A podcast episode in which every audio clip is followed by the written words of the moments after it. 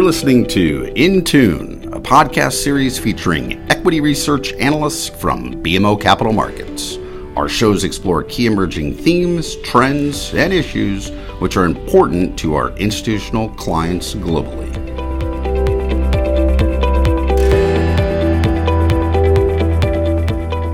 Hello, this is Brian Belski, Chief Investment Strategist at BMO Capital Markets. For the fifth consecutive week, we had the very good fortune of moderating BMO Financial Group's official COVID 19 weekly call with Dr. John Whyte and three subject matter experts at BMO Financial Group. Dr. John Whyte is a popular physician and writer who has been communicating to the public about health issues for nearly two decades. Dr. Whyte is the Chief Medical Officer at WebMD. In this role, he leads an effort to develop and expand strategic partnerships that create meaningful change around important and timely public health issues. Prior to WebMD, Dr. Whyte served as the Director of Professional Affairs and Stakeholder Engagement at the Center for Drug Evaluation and Research at the US FDA. He's also a practicing physician in both Maryland in Washington, D.C., therefore, on the front lines with respect to defeating the COVID 19 virus. Here are Dr. Whyte's comments for the week of April 13th. Globally, there's 1.9 million cases of coronavirus with 120,000 deaths. In Canada, there are 25,700 cases with over 780 deaths. Now, I spoke last week and I mentioned how um, Quebec had the highest number of cases, but Ontario had the highest number of deaths. That's changed a little.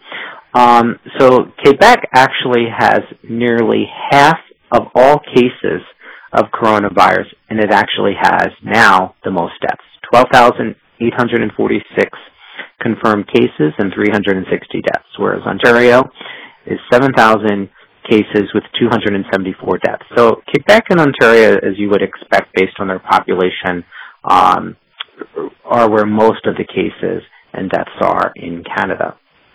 In the United States, we have over 582,000 cases with over 23,000 deaths, but New York State alone has 10,000 deaths. So nearly half of all the deaths in the United States are in New York.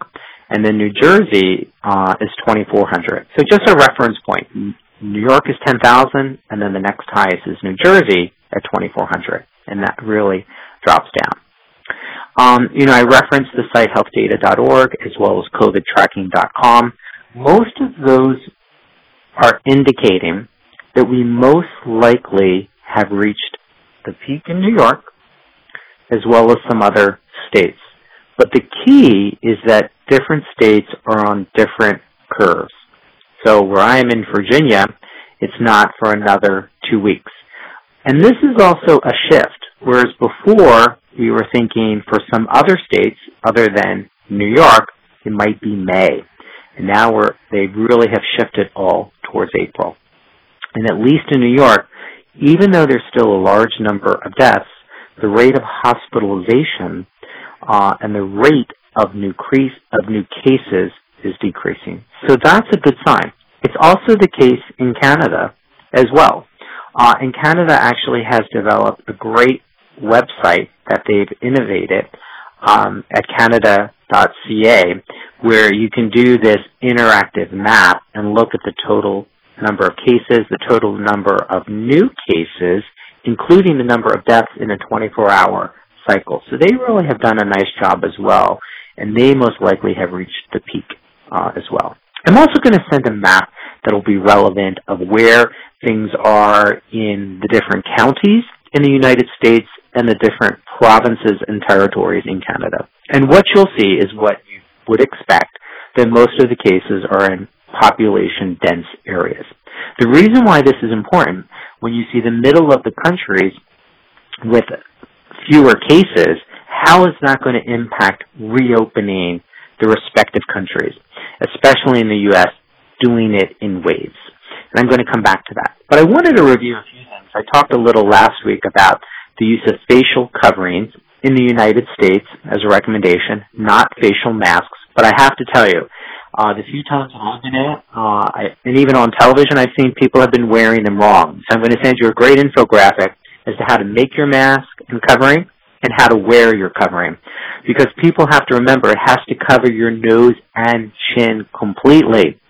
Um, and you only use it once and then you clean it. You wash your hands after taking it off. You don't touch your, your eyes and your nose. You don't wear it while you're in the house, um, and you don't wear it while you're in the car, uh, because you want to keep uh, the, the facial mask clean. And it's also relevant as we think about that's not to give you a false sense of security. You still have to continue hand washing and physical distancing. And as as Brian mentioned at MD, where we get 80 million page views a month, but we've been getting 3 million page views a day just on coronavirus. And the biggest topic that people are searching, and maybe some of you have searched this as well, is how long does the virus live on surfaces? And I'm going to send an infographic about that as well. Because it comes up relating to the shipping boxes, where we believe that at the most it lives a day uh, on cardboard. Uh, it's a fragile virus. You know, we think it lasts just a few hours on paper. It lasts more on metal surfaces and stainless steel. That makes sense. It lasts more on glass. And even though I'll send you how long it lives on the surface, that doesn't mean it's infectious that long. But this will be a good guide for you to think about as you clean, which is with soap and water, disinfect, how you use products like Clorox, etc. So wanted to include that. But again, even the CDC director yesterday said he believes we're reaching our peak. And you may have seen in the United States that the governors on the East and the West Coast are talking about forming regional pacts to work jointly on how to reopen from the stay at home orders. And that's what I think you're going to start seeing that we're going to see certain regions start to open up with some uh, mitigation efforts that are going to remain in place, but how do we start allowing the economy to come? And one of the biggest areas of discussion, and I mentioned it before, has been around antibody testing. Um, but the challenge with antibody testing, these are point of care testing that are authorized rather than approved by the FDA. So they have a lower standard uh, to meet in terms of diagnostic accuracy. They're qualitative tests. They tell you whether or not you have any antibodies, but we can't necessarily confuse with the presence of antibodies means protection. That's what we think, but we don't know that yet. Um, and there's been talk about we'd issue these certificates of immunity that could allow people to go back to work. Dr. Fauci has talked about that. I'm not sure we're going to go there because I'm not sure yet if our information is reliable. And we're going to have to do much more work on that, and we're going to have to talk about capacity. If I told you there were, you know, over, you know, two and a half million tests done in the United States on the diagnostic, that's still pretty low overall. So how are we going to ratchet up our antibody testing? That's what you're going to hear more and more about in the next few days and few weeks as an effort to get back to work. And we're going to have to look at the data in terms of how accurate are these tests. The reality is we'd really want to do a quantitative test, do a blood draw, and actually see what type of antibodies you have and how many. But is that practical? I don't know. But the, the discussion is really going to focus now onto how do we open up our respective countries. I want to talk a little about quickly about drugs You've heard a lot about hydroxychloroquine in the past, but don't forget there's been a lot of discussion about remdesivir, which was originally designed for Ebola, and that's been in the news um, recently, just yesterday, about some data about patients being able to come off the ventilator. 80% of patients that get on a ventilator do not survive. Just want to point that out. So that could be um, encouraging. There was no control group, as most of these don't have. Um, Northwell Health in New York is actually testing another uh, arthritis drug called Kevzara, um, which is about reducing inflammation. So there's a lot of encouraging data other than just hydroxychloroquine in terms of where we are in treatments. We talked a little bit about convalescent plasma last week. That is labor intensive. Uh, there's not a lot of funding. There's a big chance of anaphylaxis uh, or a severe allergic reaction, but that's being looked into as well. In terms of, you know, we always like to end with, you know, is there some optimism that we can bring? And what I would say is, as I've said all along, we really have seen that social distancing, uh, physical distancing, and other strategies are working. We most likely have our peak in many regions in North America. It doesn't mean every particular county and town or province, but the reality is many of those have reached a peak. And that's an important point because now we're going to talk about how do we modify our mitigation strategies. We're going to shift more to antibody testing, and this is, you know, a great opportunity for us all to talk about immunology and, and, and learn, but we have to do it right, and we really need to push for that. And at the same time, we need to continue diagnostic testing. And we're going to hear about that, but what we're going to be more selective is who do we need to quarantine? Maybe we're using um, have there been some missteps along the way? But we're learning from it. We need to focus on, you know, what's in the future. And then we have more than one strategy for treatment. There's some data that talks about there are 70 drugs under different phases of clinical trials, some much further along than others. So it's not about putting all of our eggs in any one basket. So are we starting to see light at the end of the tunnel? I mean, this is probably the, the first call that I, I am starting to feel um, more like we're we're getting to that point where we're going to have to continue to recognize that this is a serious illness and there are deaths, but how do we also continue mitigation strategies while opening up the economy, getting people back to work into some sense of normalcy, because we also know there are a lot of social determinants of health that also impact one's health. And we have to be concerned that people aren't getting treatment for other health conditions which can have a significant impact on their life and mortality.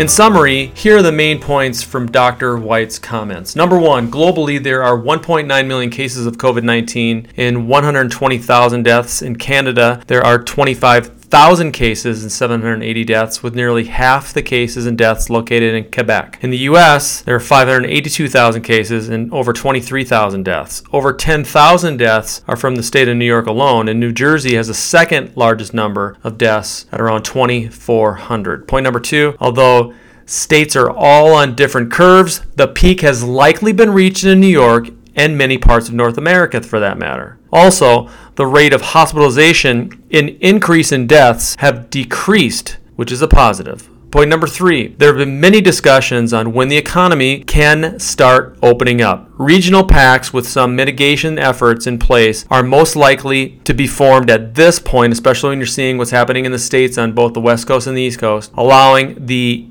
economy to gradually come back. Point number four in terms of testing, antibody testing via point of care is still most widely discussed. As mentioned last week during his call, testing methods have been authorized by the FDA but not approved. So the threshold for quality is lower. In addition, the presence of an antibody does not necessarily mean you're immune, therefore, additional data needs to be collected. In terms of treatment, remdesivir, which is used to treat Ebola is most discussed as there have been data points that some patients were able to come off ventilators using this drug. Other potential treatment plans include an arthritis drug and convalescent plasma, among others. In closing, we are starting to see the light at the end of the tunnel, according to Dr. Whyte. Physical social distancing is working. The peak has been reached in many parts of North America, and there are a number of treatment strategies that are being tested in parallel, which sheds optimism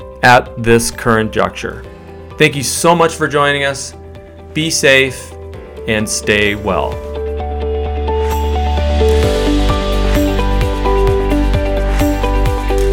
Thanks for listening to Intune, presented by BMO Capital Markets Equity Research.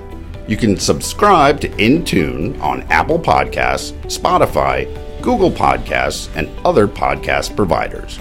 Or visit our website at researchglobalzero.bmocapitalmarkets.com to listen to more podcasts. Until next time, thank you for tuning in. To access our full disclosures, please visit researchglobalzero.bmocapitalmarkets.com slash public dash disclosure.